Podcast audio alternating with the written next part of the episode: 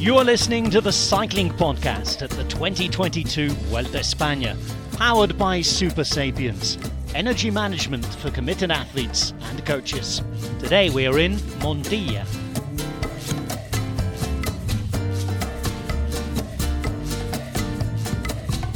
Hello, buenas tardes from La Vuelta a España. My name is Daniel Friebe. I am the host of tonight's episode, and as you heard our friend Rob Hatch just say, I am in Montilla, home, I discovered today, of an extremely fine, sweet wine. Um, I'm actually leaning on a wine barrel. It looks like American oak, if you're listening, Brian Nygaard. Um, and by sheer luck, um, by fortunate happenstance, the press room today is, because I'm standing outside it, um, it's also in a winery, the Bodega Alvear, uh, founded in 1729, uh, two years before Alejandro Valverde turned professional. Uh, not quite, not quite. He hasn't hasn't quite been going for that long. Um, incidentally, I learned today, or I was reading some something in preparation for today's episode, and I was reading about the 2006 Vuelta a España. And he said in 2006 he thought he had seven more Vueltas in him and here we are in 2022. Um, joining me today from Villefranche-sur-Mer, where the Rolling Stones recorded Exile on Main Street in 1972, and where the Cycling Podcast will now record half of our Stage 13 episode of the Vuelta a España. He is the current AG2R Citroën professional and veteran of four Vueltas a España, also Tour de Suisse stage winner, 2017 US National Road Race champion. He's Motown's answer to Fausto Coppi, a rider so charismatic, even the microphones want his autograph. It's lucky Larry Warbasse. How are you, Larry? Hey Daniel, yeah, doing well. Uh, glad to be here again for another stage. It's a good job this Vuelta's only 21 stages. Imagine how florid the introductions would become if it, if it was any longer. I like the introductions. They make me feel good about myself, you know. how are you feeling about yourself, Larry? Um, now Oh, a couple of weeks, better- a few weeks better into now. yeah, into your a few weeks into your comeback now. How's the training going? Yeah, it's going pretty well. So, you know, I mean, I was back in the US, so now this week I've sort of been just trying to get over jet lag. I have a friend visiting, so, you know, trying to get some training in, but I'm not, you know, going overboard yet. So, um, I have another scan next week to see if like I can come back to racing, uh, hopefully soon. And then, yeah, I'm just trying to sort of get in as much training as I can without like killing myself. So, Are you still feeling okay about watching La Vuelta? Not experiencing too Yeah. many pangs. Um, we're in a beautiful part of Spain today. I was gonna say, I mean, it's not. I guess we'll talk about this more later, but I think even just seeing all the guys testing positive, I'm like, well, maybe if I was at the Vuelta, I wouldn't have lasted there that long anyway. So, you know, just trying to make myself feel not so bad uh, while I'm watching it. But yeah, Uh, well, I mentioned it, it is a beautiful part of Spain. We're still in Andalusia. Um, this morning I was in Ronda, Larry, um, home of a very famous bull ring. You've been here in La Vuelta, in fact, um, home to a very famous bull ring, bullfighting ring, uh, the Plaza de Toros there.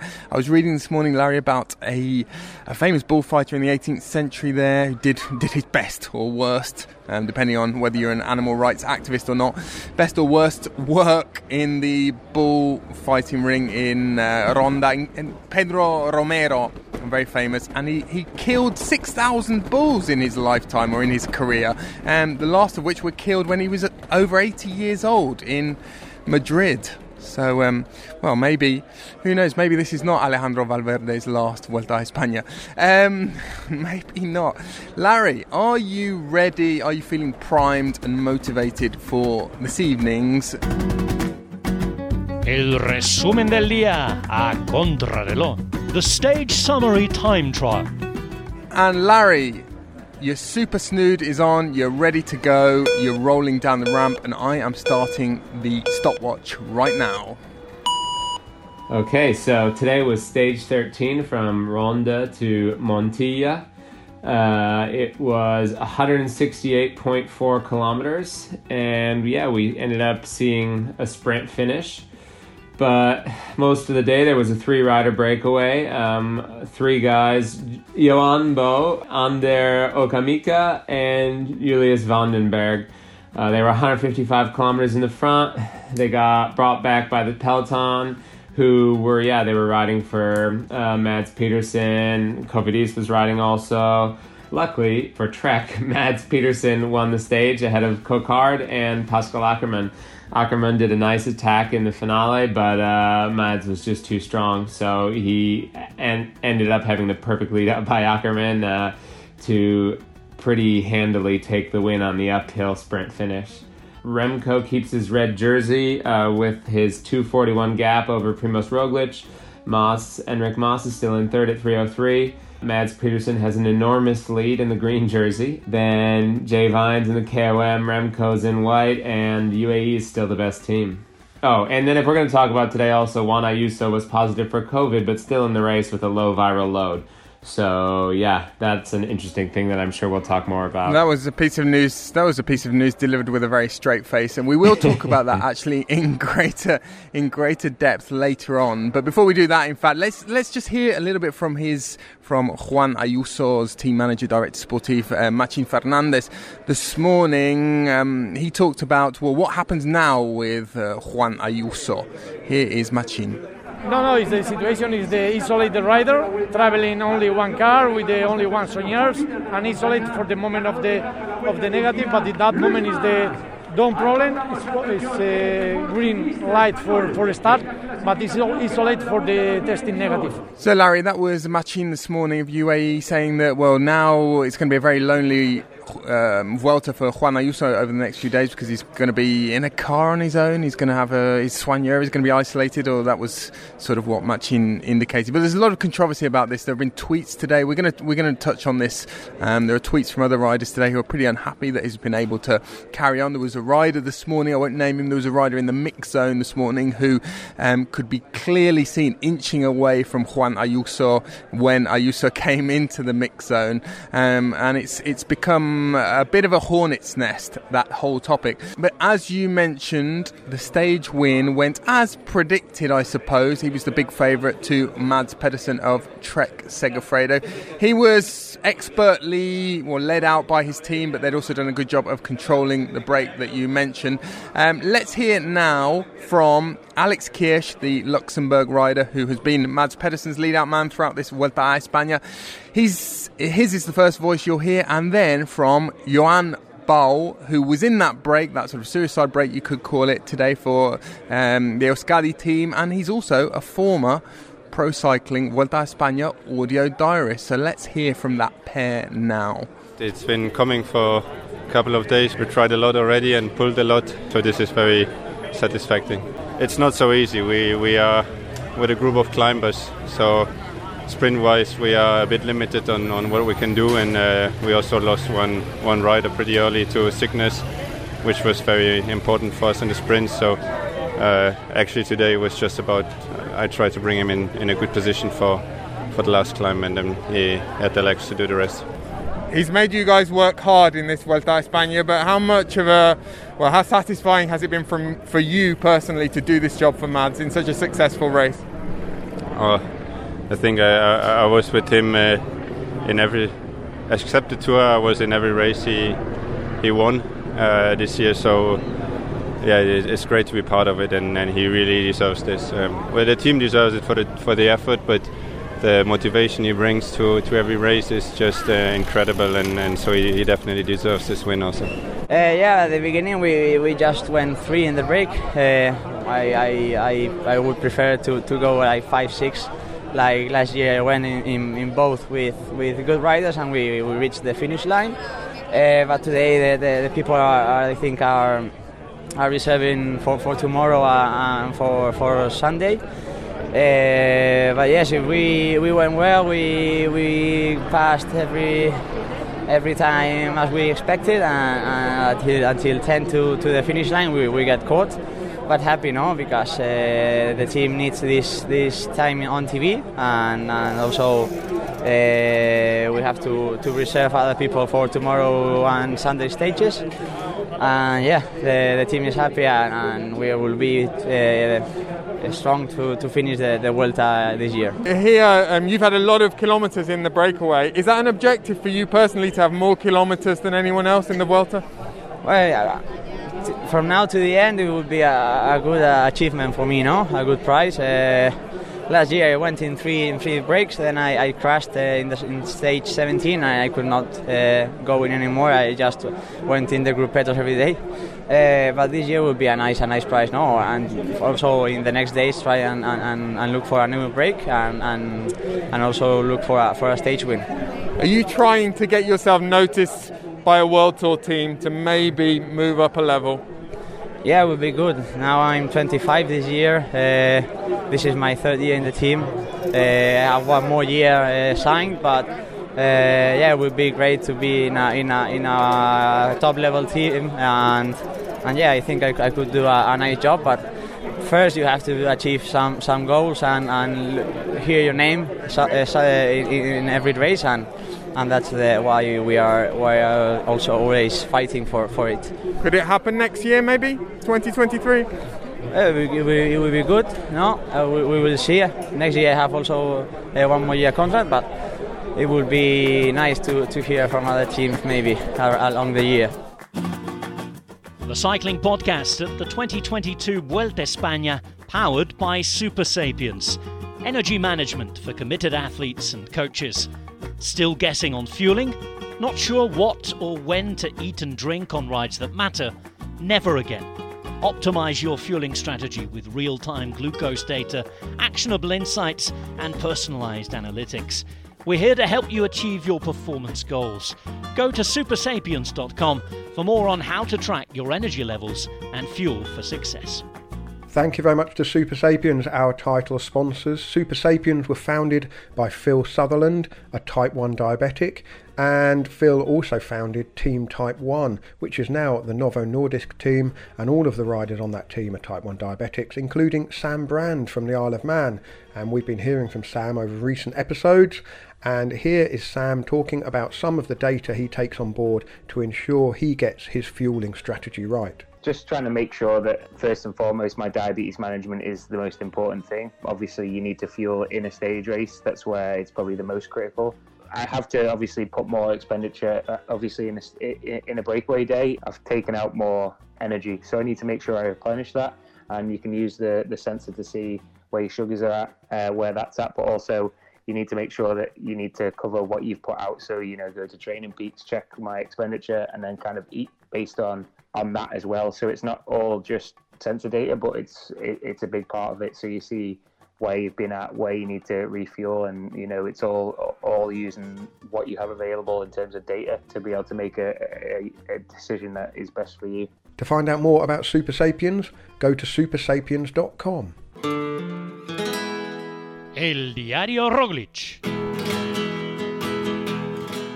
Primoz Roglic. Uh, first, first, of all, I'm sure you heard that uh, Ayuso is tested positive, but he is staying in the race. What do you think of that?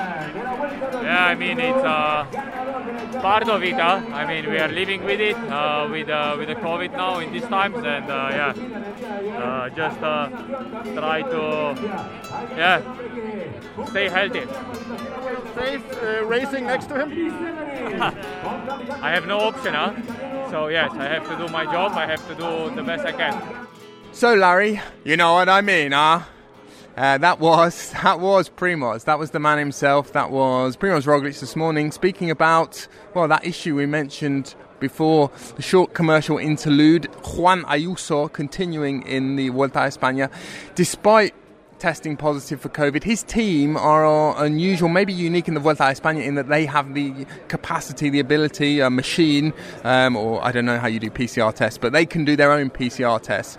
And this is perhaps this perhaps explains um, why they were able to establish that the the viral load was small. That's what they've been saying, and this was approved also by the UCI and the the race itself. Hence, Juan Ayuso staying in the race. However, I mentioned that not everyone is thrilled. A couple of riders who aren't at the race certainly are not thrilled. Um, Jose Herrada of Cofidis has been tweeting. Um, he's called it a circus that this is allowed to happen. Uh, Angel Madrazo, who of course should have been riding the Vuelta a España for Burgos BH, he said that well, what happened today was the kind of thing that took away your will to ride the bike um, because I don't think he was experiencing sim- symptoms either. And there have been a few. And um, Pavel Sivakov was a was another one a couple of days ago who had to pull out in the top ten, although he was asymptomatic. Haven't checked up on him or with him in the last day or so to see if he has developed any symptoms. Um, but Larry, what do you make of it?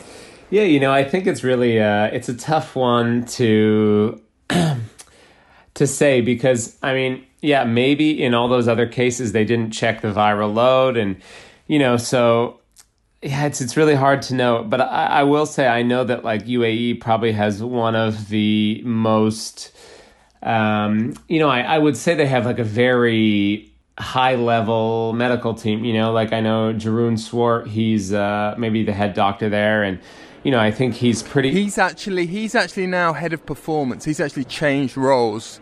But anyway, I think they have you know quite a lot of experience, and you know, um, I think it's a really reputable medical team there. And I mean, I would guess that these doctors there wouldn't allow him to continue if it really was dangerous for the team or for his health. You know, like I don't think they would risk their reputations like that because I do know that, like, yeah, it's a bit of a I don't know, maybe a little bit of a battle sort of between, you know, maybe like the directors and managers of the team who want to have a great performance and then the doctors who are looking out for these riders' health.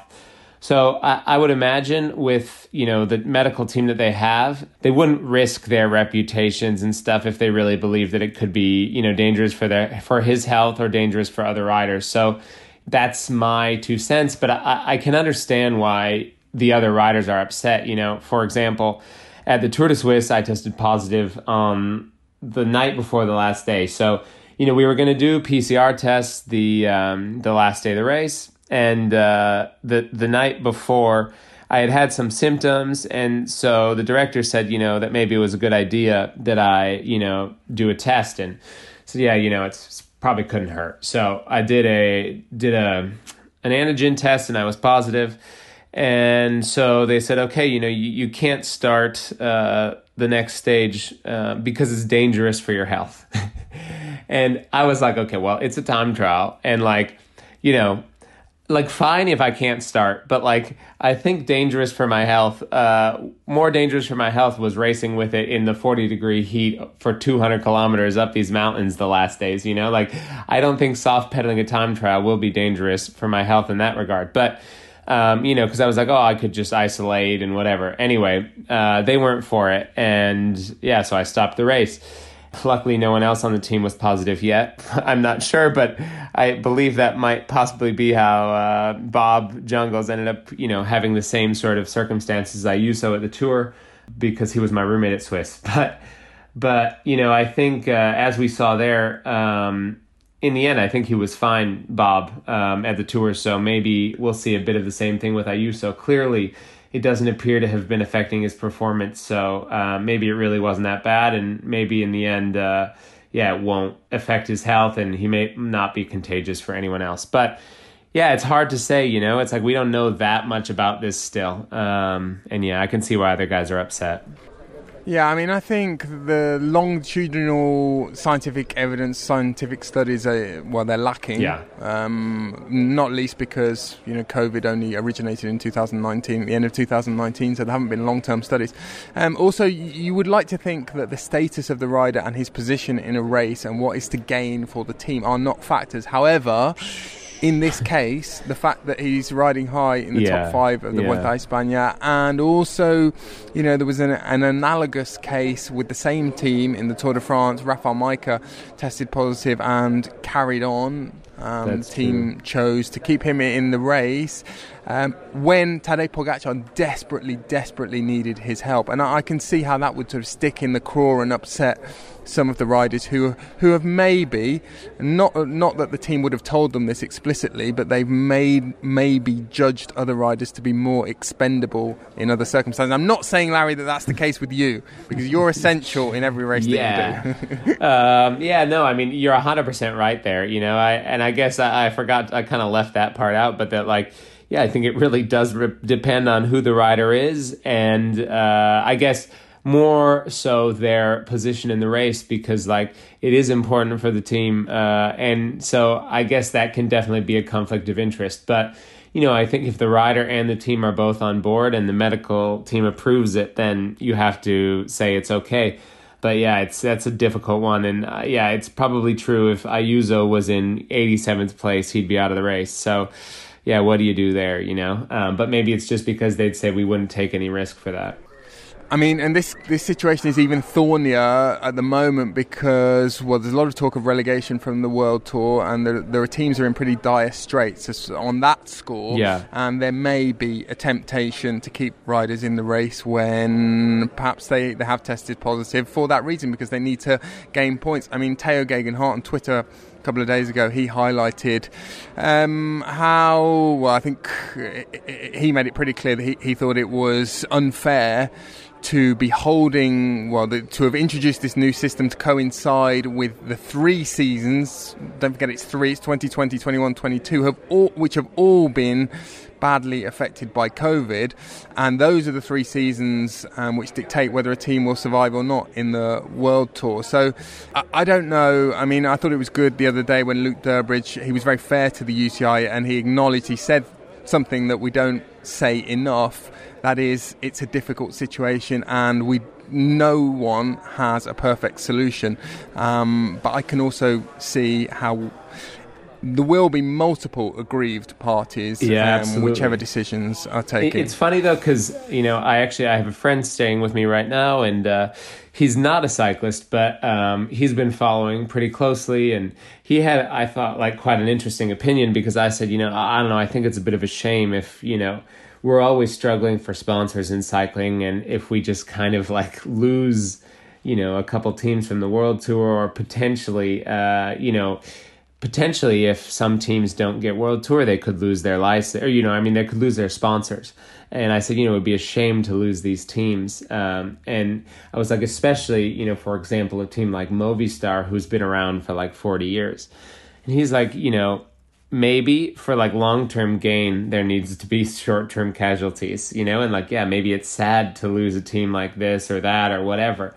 Uh, but in the end, like maybe it shows that like teams need to modernize, they need to focus on, you know, certain things. And for example, Jumbo, you know, I don't know what, five years ago, they were probably one of the, or maybe a little, maybe, yeah, five, six years ago or something. They were probably one of the last teams in the ranking, you know, and then they had this sort of like, yeah, uh, this moment where they realized like we better change something or else, and uh, yeah, they just kind of like went back to the basics and then started, you know, built their whole current new philosophy, and now they're you know best in the world. So it might be difficult, but maybe it's what it's going to take for uh, some teams to modernize, and maybe that pressure of potentially falling out every year, um, yeah, could sort of just push the sport forward in the end. Yeah, I think the sort of cautionary tales on that score may come from, well, for example, Italy, where they, they did all lose all of their teams effectively, and the, the, the Italian cycling scene um, has been pretty much razed to the to the ground. Yeah, um, it's very difficult for, and uh, but that that's also to do with the Italian economy. There aren't necessarily um, companies with the sort of disposable marketing budgets that there are in other countries. So it's a complex issue. Um, but I can certainly see where your friend is coming from. Yeah, um, I mean, I thought it was interesting. Mov- Movistar. yeah, they, they, some would argue that Movistar don't deserve to, you know, have another ten or twenty years. I'm not necessarily of that view. Me but, either. Um, Larry, a couple more, a couple of other issues um, from, particularly from today's well the finish first of all. Um, Mads Pedersen like to get your views on on him and also the fact that well we mentioned it with Brian Nygaard a few days ago. He's not going to the World Championships. He's so cited family reasons for this. Um, he said it would be seven weeks away from home if he went to Australia. So he's um, he'll be going back to Denmark after the Vuelta finishes in Madrid, skipping the Worlds. Mm. Um, yeah, what do you what do you make of that? And also just his, I mean, his season in general. Uh, he's had a well, he's had three second places at the Vuelta. I actually.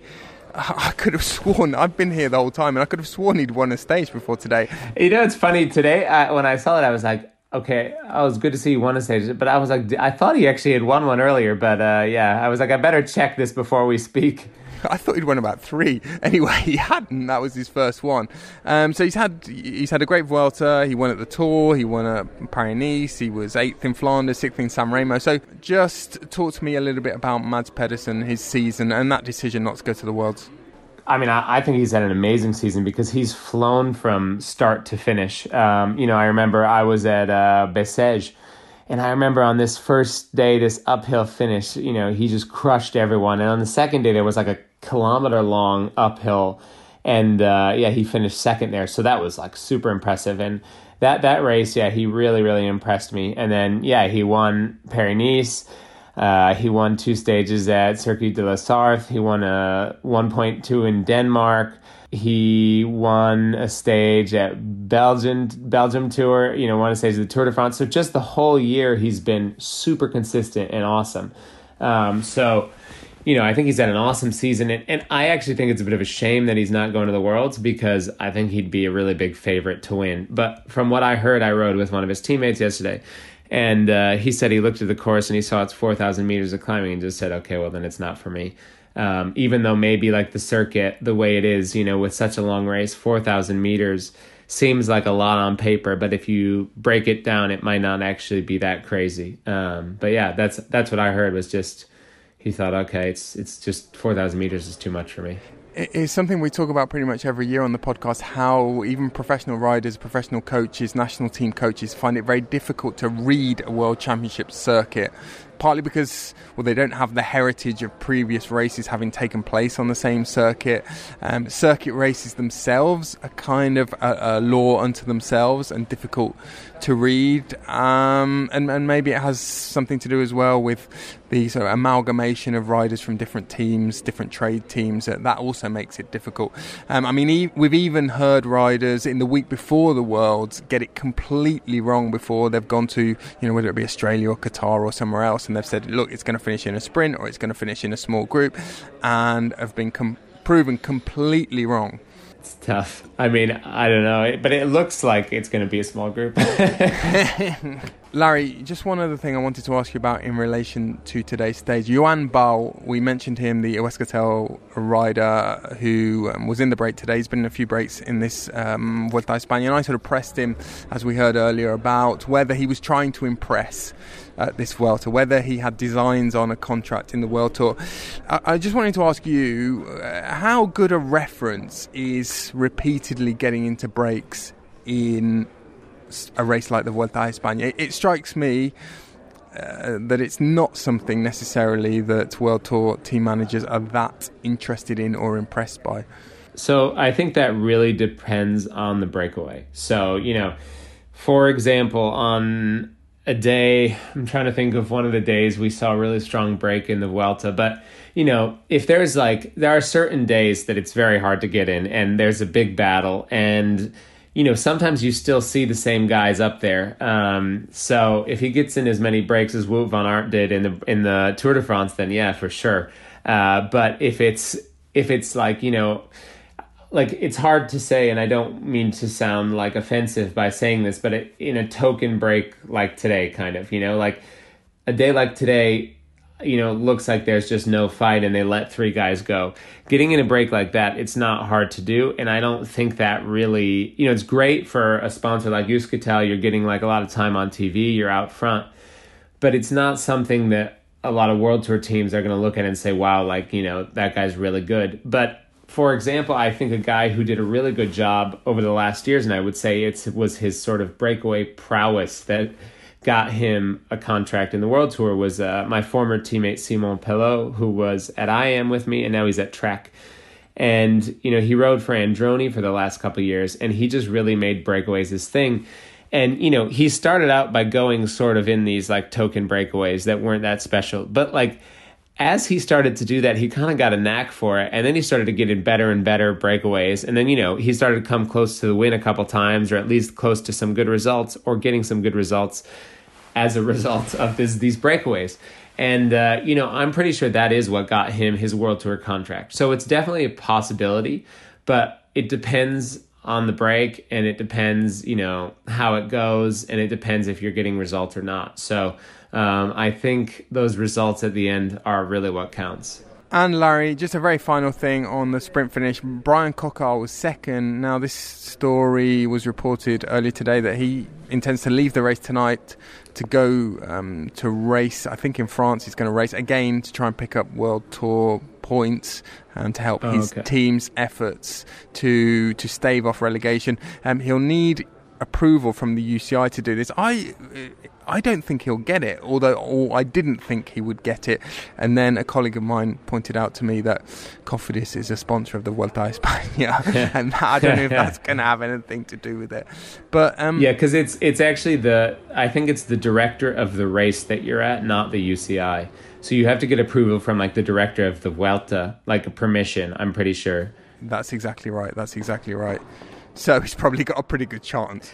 Yeah, I guess so. Um, and also, I mean, maybe you know, it's probably something that they would have discussed with him before the race. I don't think they just go to the race and then hope that the guy would say yes. You know, I'm pretty sure before they went to the race, they'd ask him. You know, so uh, so yeah, I think uh, I'm sure he has a great chance. Chute, euh, chute à l'arrière du peloton. Cycling podcast team car at the back of the pack, please. That's Seb Piquet, the voice of Radio Tour, and this is Lionel here to tell you that this episode is sponsored by Noom. And if you've been listening to the cycling podcast over the past year, you'll know that I've been using Noom since last September. First of all, I wanted to lose some weight because I was not happy with the weight that I crept up to, um, but I didn't like the idea of going on a conventional diet and being restricted in the types of food that I ate. I actually wanted to change my eating habits for the better and in a more sustainable long term way. And Noom's messaging right from the start was about just embedding some healthy, sustainable eating habits.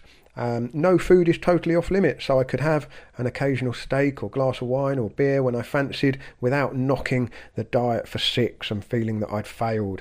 Um, because it takes a much more holistic view of each day, each week, each month to just gradually nudge your eating habits into uh, a good direction. And that's how I found it worked for me. And particularly once I started to lose weight, uh, I started to feel better on and off the bike. And that encouraged me to keep going. And it also opened my eyes to how many calories are in certain types of food that I was eating that I perhaps didn't really want or need. So I feel like all of the benefits for me have been positive. Now, if you'd like to give Noom a try, sign up for your trial at noom.com slash cycle. That's N-O-O-M dot com slash cycle. Lose the weight for good with Noom. But if you are thinking about losing a considerable amount of weight or you have any other kind of health considerations, do seek advice from a medical professional before embarking on any kind of diet. El ritmo de la vuelta. The rhythm of the Vuelta. This is El Ritmo de la Vuelta, our Rioja addled moonwalk into the sonic archives of this race through the official anthems that have by turns made heads bop and ears explode since the tradition was introduced in 1978. Today, Larry, we're going back to 2006 when the official song was called En que estrella estar? In which star will it be or will he be? A veces le hablo bajito por si está. Le busco por la calle al caminar. A veces le echo de menos si tú no estés. A veces tengo que hacer de tripas corazón. A veces tengo que huir porque no puedo más. ¿En qué estrella estará para cuidar de él? Me pasaré la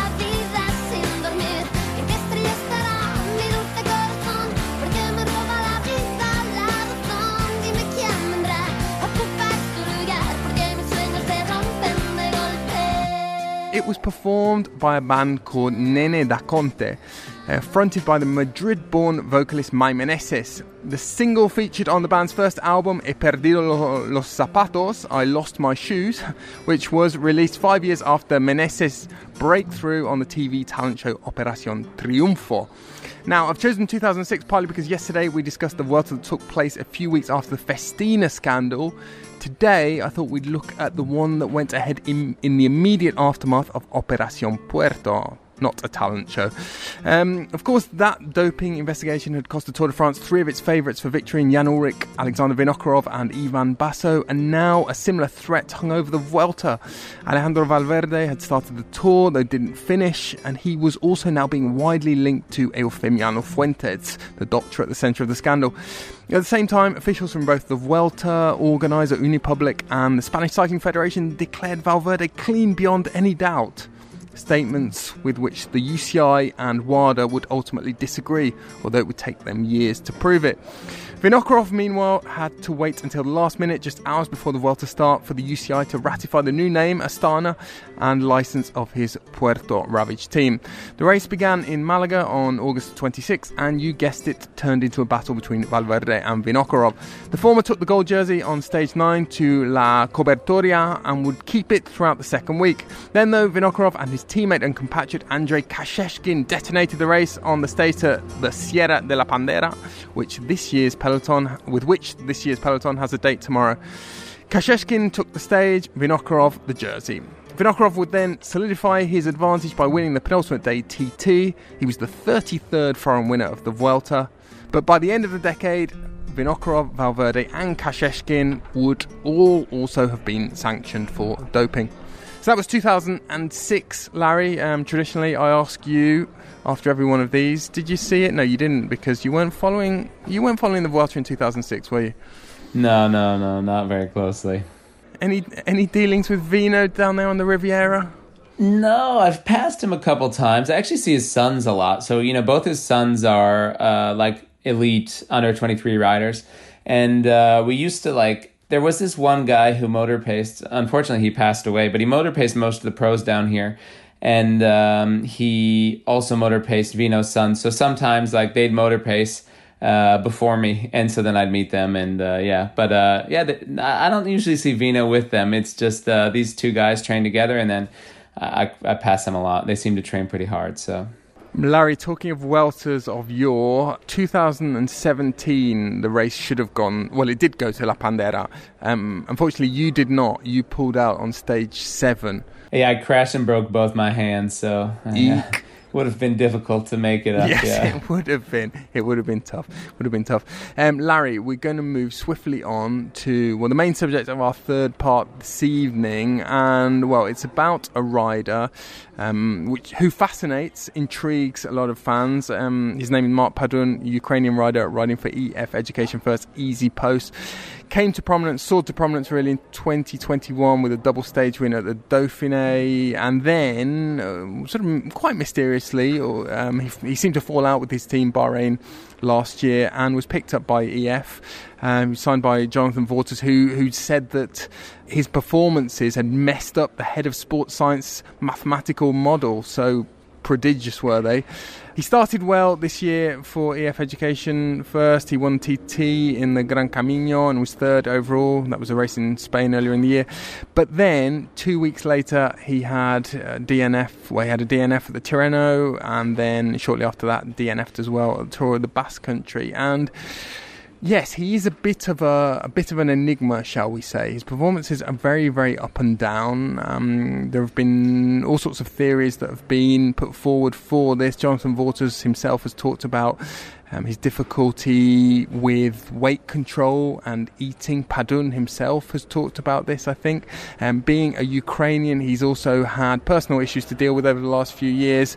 Um, he hails from the region um, the Donbass region, which was the well the epicenter of the first outbreak of the Ukrainian war in 2014. His parents no longer live in Ukraine, but he still has friends and family there. And well, he was nowhere to be seen at the Tour de France. Didn't ride the Tour de France, wasn't selected, but he is here at the Vuelta. Was in a 166 kilometer breakaway on the stage to Pico Jano, but generally has been looking, sniffing around for breakaways um, and and for a stage victory, but he hasn't achieved that yet. This morning in Ronda, I spoke to Mark Padun, and he is the subject of today's Encuentro del Día. El Encuentro del Día. The meeting of the day. Well, Mark, how's your Vuelta so far? Oh, so far it's good. I've been in a breakaway once. I, I saw that in uphill finishes I still not really far from the best guys, so I quite satisfied with where I am. And I think it was well, it was a bit of a difficult summer for you. Um, just give me your summary of May, June, July. Oh, it was not, not only summer but also the spring as well. As I've got sick on Tirreno Adriatica, I didn't come back already till Dauphiné properly to the races. And even on Dauphiné, uh, I was re- really in my bad, sh- maybe in a worse shape. I participated in the races. As uh, four weeks of altitude in May didn't went really bad for me. I over overtrained myself so uh, should to take some break again uh, after after the Dauphiné, and then from July start like from from zero. So yeah, it was quite a difficult year so far. Uh, everyone says about you, Mark, that you you go up and down a little bit, you more than maybe more than other guys. Um, what's your explanation for that? Yeah, uh, I do I doing that and still working on that because uh, I'm the guy who doing too much and and now I just we just went on control of everything of my food because uh, I, I actually treat everything in scales because I'm the one guy who if I don't want to eat I will not eat a little bit I will not eat at all or if I'm hungry I'm gonna like overeat instead of uh, doing what I should do. The same is with the training and uh, with altitude. So, and every year it's still repeating. It was the same also this year, and this arrived the moment when uh, when I said actually to myself like enough, it's enough. I should uh, follow the baseline and uh, in any in any cost. Uh, and, and now, as you see, it's going well through the Vuelta and through Tour of Poland. And you're working with a nutritionist on the team, aren't you? Yeah. Uh, has that helped? I know you were at Bahrain as well, but I think you're working with a new nutritionist on this team. Is it helping? Yeah, it still helping me a lot. Of it. We're doing like we're tracking everything every day. It's still really, really difficult work to do, but uh, I saw the results and it's still really motivating me. Like, yeah, it's not any enjoyable anymore. Like to sit on a table and have a food, it's like it's like a work for me. But as long as I'm enjoying my bike, I I gonna continue to do it. And when you so when you're stressed, for example, when you've got other things going on, and then does that make it harder to control your diet?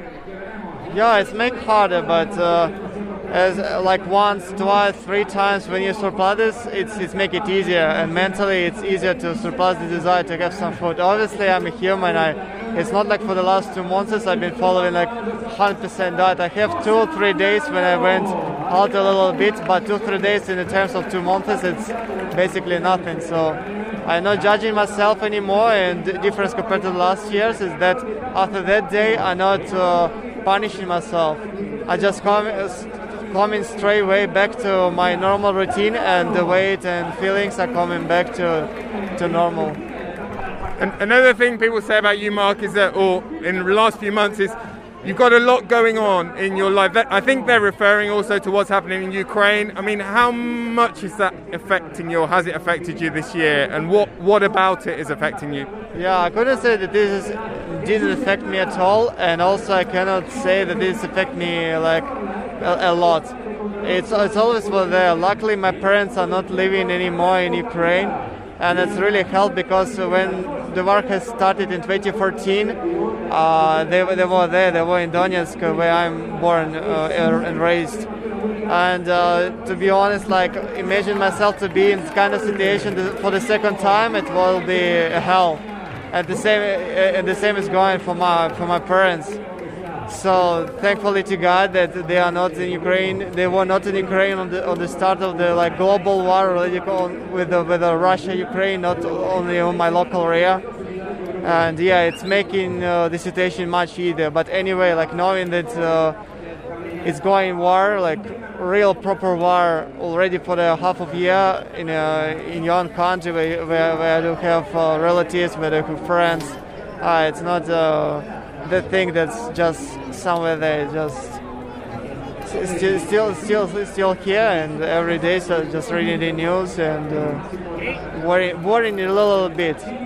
When I spoke to Yaroslav Popovych at the Giro, he said that, well, the, the Western world or Western Europe, they were interested for three or four weeks and it was on the news in every country and everyone was very sympathetic. And then people kind of moved on and got bored and Ukraine kind of got forgotten about a little bit. Do you have that impression as well? Yeah, it's uh, it's nothing new actually. It's happened completely the same in 2014, and it's happening now like the, the same story. Like because everybody expected that they're gonna do this kind of restrictions, polit- political restrictions, whatever, and in two three weeks it's gonna be finished. But already more than half a year has passed, and uh, something should be done. More, I, I don't know what should be done. I'm not politician, I'm not uh, military, but obviously we can see that people are boring what they're doing. Everybody's still suffering because of the high, high prices here in Europe, and uh, yeah. I'll, I'll let you go, but just tell me um, what's your dream for the rest of the Vuelta? I'm looking forward to, to be uh, in a breakaway again, in a breakaways again, and uh, I, I really want to win a stage here as I believe it's possible. Okay, Larry, well, a lot to get our teeth into there, particularly, I think, with regard to uh, an issue that's, well, a, a sort of universal um, head scratcher for professional cyclists the issue of weight and diet. I mean, there are some quite striking comments there from Mark Padun um, talking about it not being enjoyable to sit at a table and eat food anymore because he's, you know, he's he's really trying to control his eating um, this year, working with this new nutritionist at EF Education First, um, surpassing the desire to have food, and, and he's learning not to judge himself, not punishing himself how much of that rings true for you and would ring true for other pro cyclists? Oh, it definitely, uh, yeah, definitely rings true for me, and I think probably every one of us. You know, it's something I, I say uh, kind of often when people ask is that you know. You know, I don't know. I think some cyclists have uh, eating disorders, but I think every one of us has uh, disordered eating. You know, it's like yeah, I was about to say. I mean, that's a, I'm glad you made that point, Larry, because as soon as you say eating disorder, it it, it gets sort of classed, catalogued as a as a as a pathology, exactly. as an illness. But but really, all you're saying is that the eating is disordered, i.e., it doesn't really follow the patterns that most people would consider to be conventional. Absolutely. You know, I mean, I think if you probably looked at the definition of eating disorder, we probably all have eating disorders, but um, but yeah, you know, I would say like disordered eating is maybe a little more like uh, accurate. It's just that, you know, I don't think uh, any of us go a day without um, thinking about food, you know, or, you know, a day. You know, we don't even go an hour without thinking about food, you know. I wake up and you know I go to bed planning my breakfast. I uh, I, I I plan what I'm going to eat on the bike, and as I'm riding, I plan what I'm going to eat for lunch. You know, I'm thinking about you know what snacks I'm to have and what I'm to do for dinner. So, um, you know, I just think also for me one of the things I've said, you know, I think the hardest thing for me is just uh, the diet and the weight, you know, because I love food and you know I really enjoy eating, and it's also just something that I was raised with. My whole family's super into food. Uh, you know, they're kind of foodies, and my mom's an amazing cook.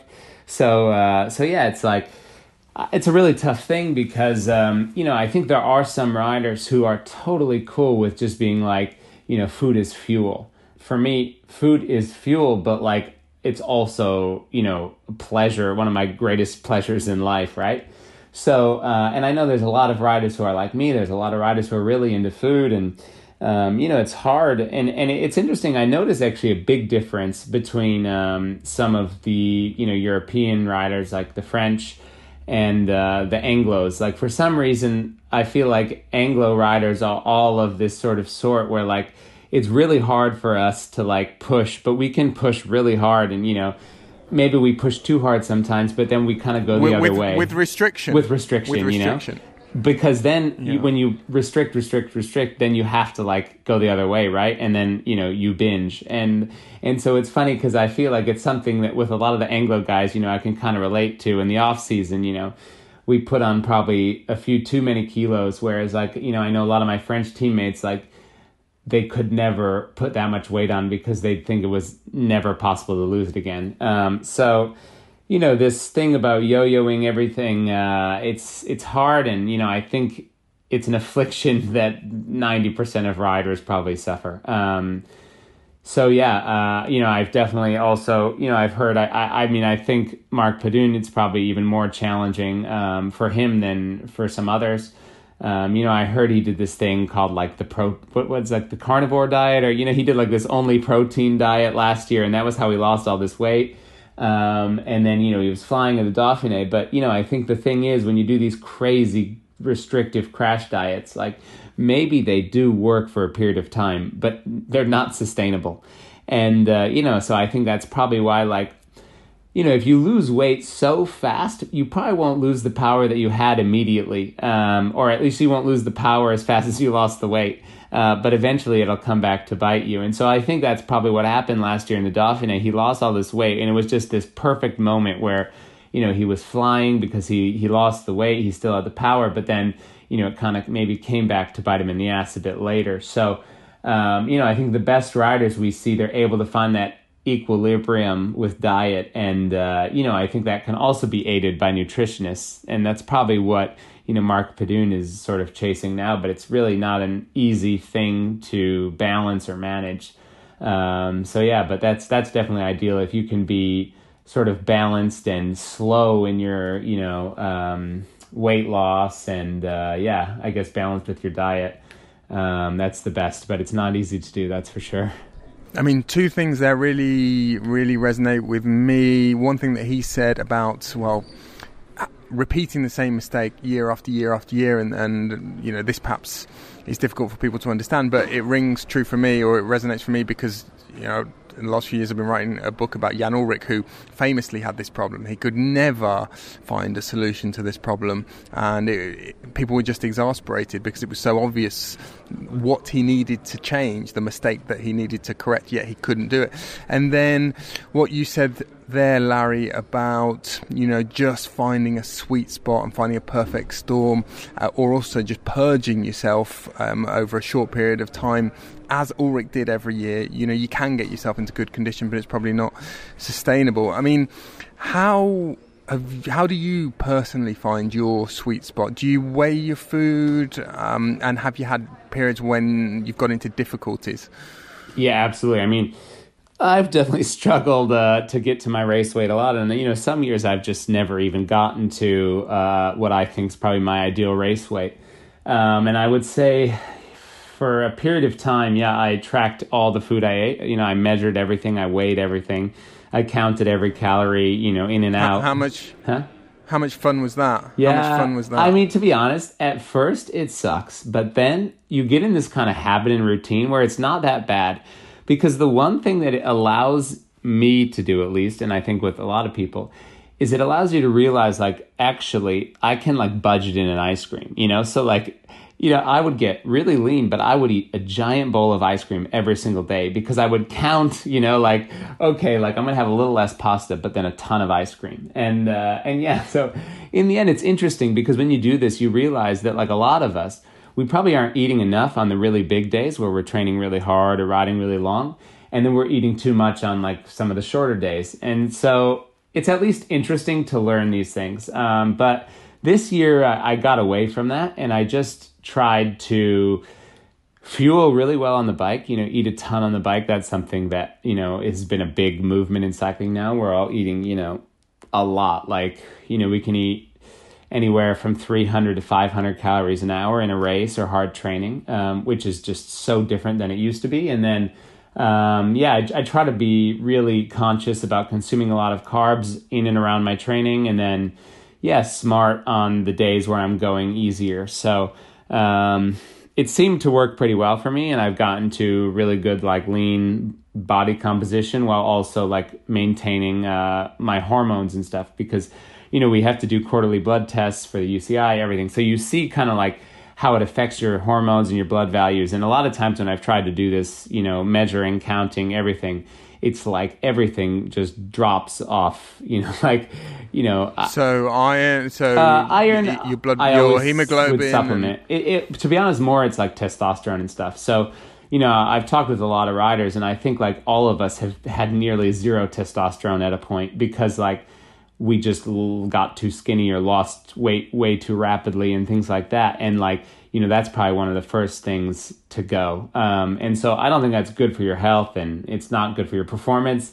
So it's just you know it's it's tough, and uh, if you do it the right way, then like what I've found also is like if I've lost weight slowly or done it more controlled, then um, yeah, actually those those things don't drop. You know, like you can still have like normal testosterone and be a lean, you know, high performing cyclist. So um, it's kind of interesting, but yeah, I think it's something that a lot of people don't really realize that, like, you know, these crazy crash diets uh, where you push so hard can really wreak havoc on your body. Yeah, and it's also a difficult topic as well because there is a duty of care on the part of the teams, and they need to be empathetic and they need to be sympathetic. But there is also no getting around the fact that power to weight ratio is a thing, and yeah. uh, a more advantageous power to weight ratio will improve your performances. I would say empathy on the part of the teams uh, in terms of weight is not uh, so common.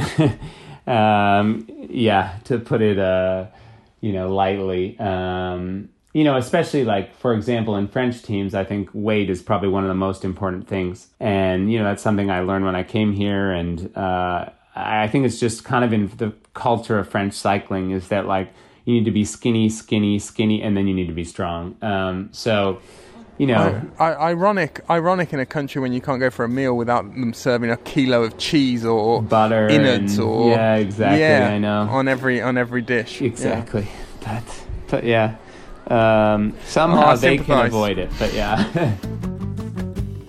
Science in Sport is supporting the cycling podcast at the 2022 Vuelta España.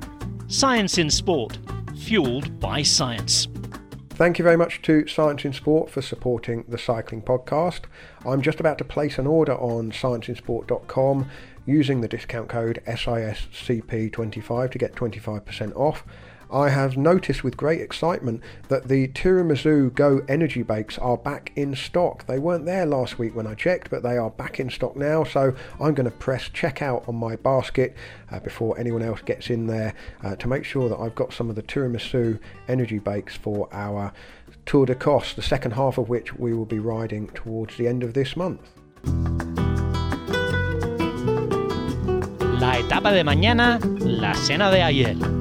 Tomorrow's stage, yesterday's food.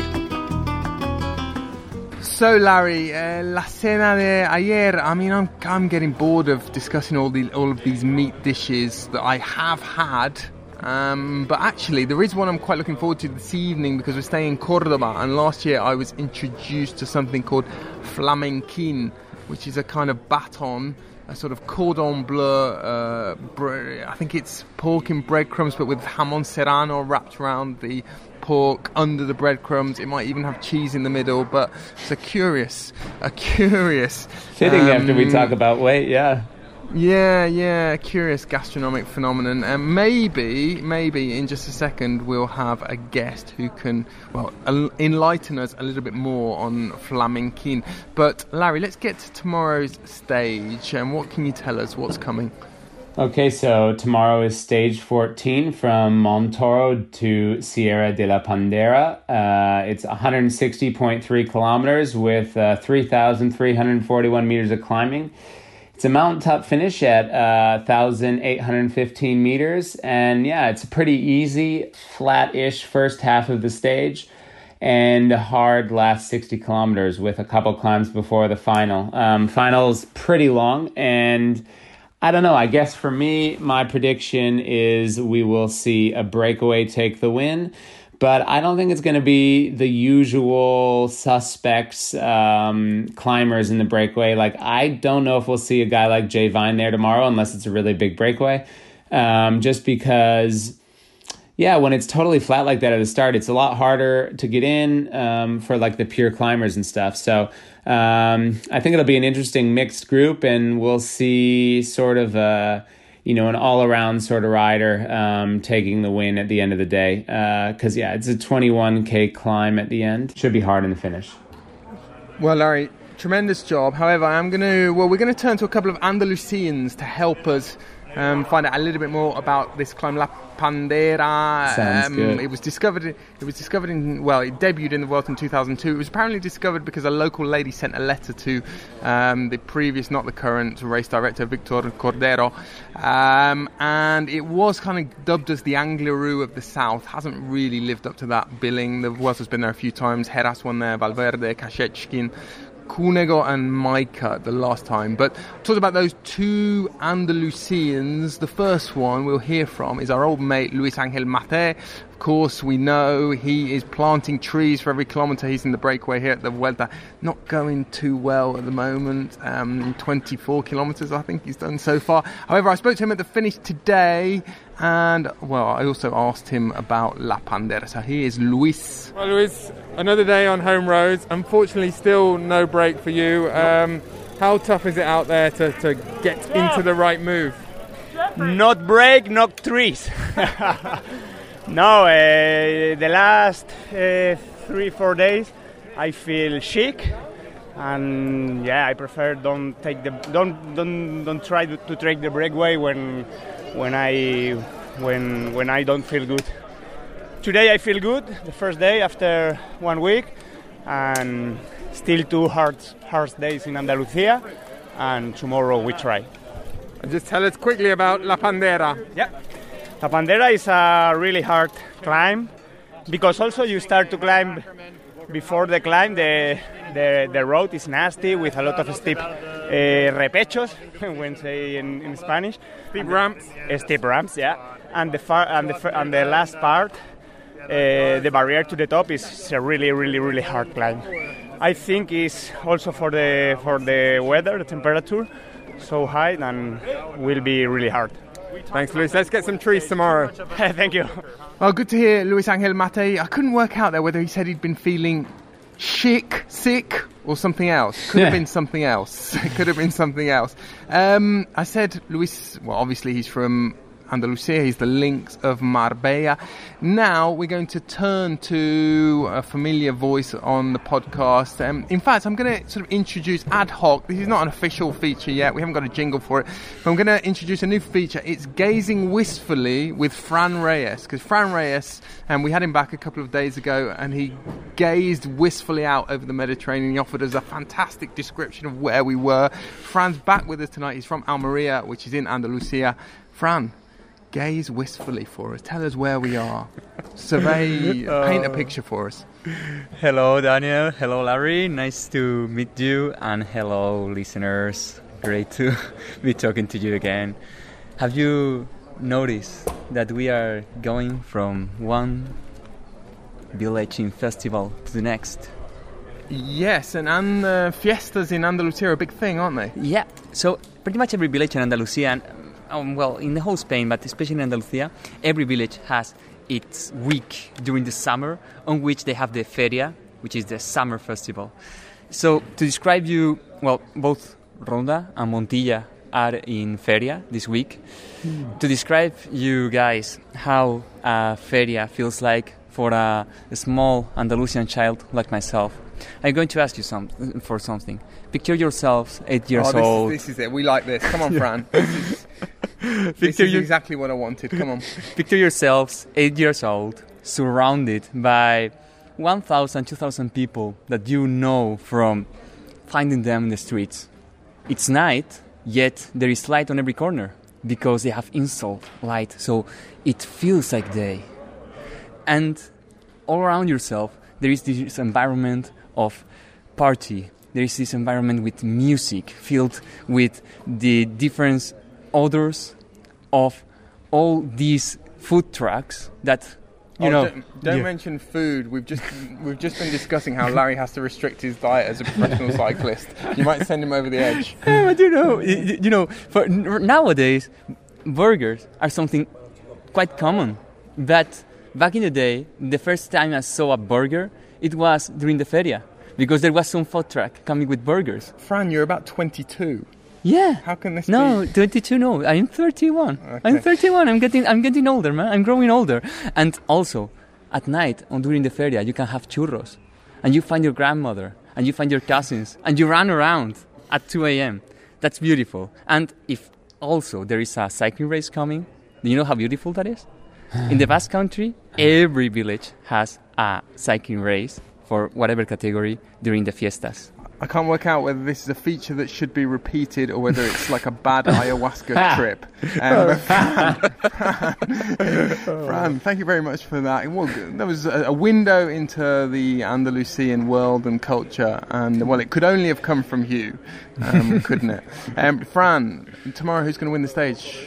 Well, it's and uh, is, well. More importantly, is Remco going to be put on the ropes tomorrow? I'm going to ask you this as well, Larry. Mm, I, I think uh, Remco will be put on the ropes on Sunday because uh, yesterday Enric Mas at the end of the stage, he at the finish of the stage he said that Peñas Blancas was about wearing people out as much as possible, and tomorrow Sierra La Pandera we can we can deem it as a similar cl- kind of climb, and it will be also about wearing people down. They will try to put domestiques on the on the breakaway in order to pull at certain kilometers, but the real goal is to try and really put Remco in difficulty on the stage of Sierra Nevada, where there is more altitude to be climbed. Your thoughts, Larry? Uh, yeah, I, I, I kind of agree. I, I don't think like tomorrow is hard enough to put Remco on the ropes. I think it's way like to his style of climb, and it's going to be fast. And I mean, there's only like yeah, there's one kilometer that's super hard, but I don't see him faltering yet. Um, I don't even know if I see him faltering this week. Potentially just the last week, but yeah, the day after tomorrow is like a super hard climb. So uh, yeah, we'll You've see been up that. there, Larry. On tra- have you been up there on training camps? I think you. Yeah, haven't this year we were there. I've been there quite a few times, and and they go from. I'm pretty sure they do Hazallanas at the bottom, which is like really steep, super hard, and that's just like the first 30 minutes of the climb. Uh, so the first 30 minutes of the climb are totally brutal, and you have like an hour of climbing after. So, Terrible. um, yeah, terrible.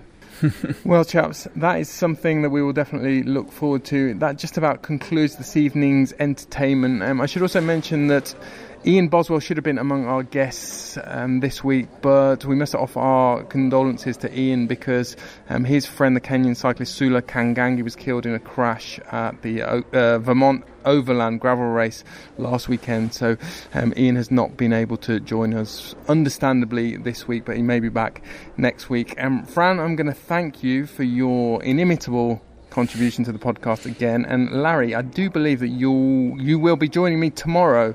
Yes, um, not I from La so. Pandera. I'll be on La Pandera, the Angliru of the South, but um, we'll be speaking to the listeners again around about this time tomorrow. So thanks, Larry, and um, hasta luego. Ciao.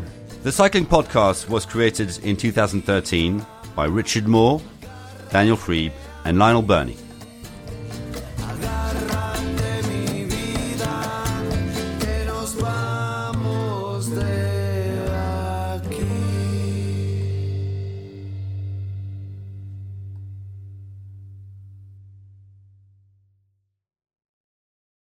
Selling a little or a lot, Shopify helps you do your thing however you cha-ching. Shopify is the global commerce platform that helps you sell at every stage of your business. From the launch your online shop stage to the first real life store stage, all the way to do we just hit a million orders stage? Shopify's there to help you grow. Whether you're selling scented soap or offering outdoor outfits, Shopify helps you sell everywhere. From their all in one e commerce platform to their in person POS system, wherever and whatever you're selling, Shopify's got you covered. Shopify helps you turn browsers into buyers with the internet's best converting checkout, 36% better on average compared to other leading commerce platforms. And sell more with less effort thanks to Shopify Magic, your AI powered all star. Shopify powers 10% of all e commerce in the US, and Shopify's the global force behind Allbirds, Rothy's, and Brooklinen, and millions of other entrepreneurs of every size across 175 countries. Plus, Shopify's award winning help is there to support your success every step of the way. Because businesses that grow, grow with Shopify. Sign up for a $1 per month trial period at shopify.com slash audioboom, all lowercase.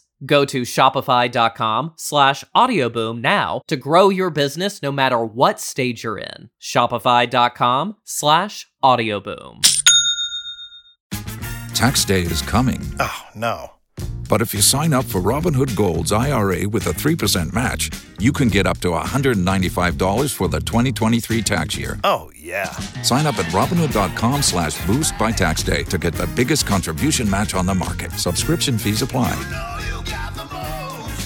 Investing involves risk. 3% match requires gold for one year from first match. Must keep IRA for five years. Robinhood Financial LLC member SIPC.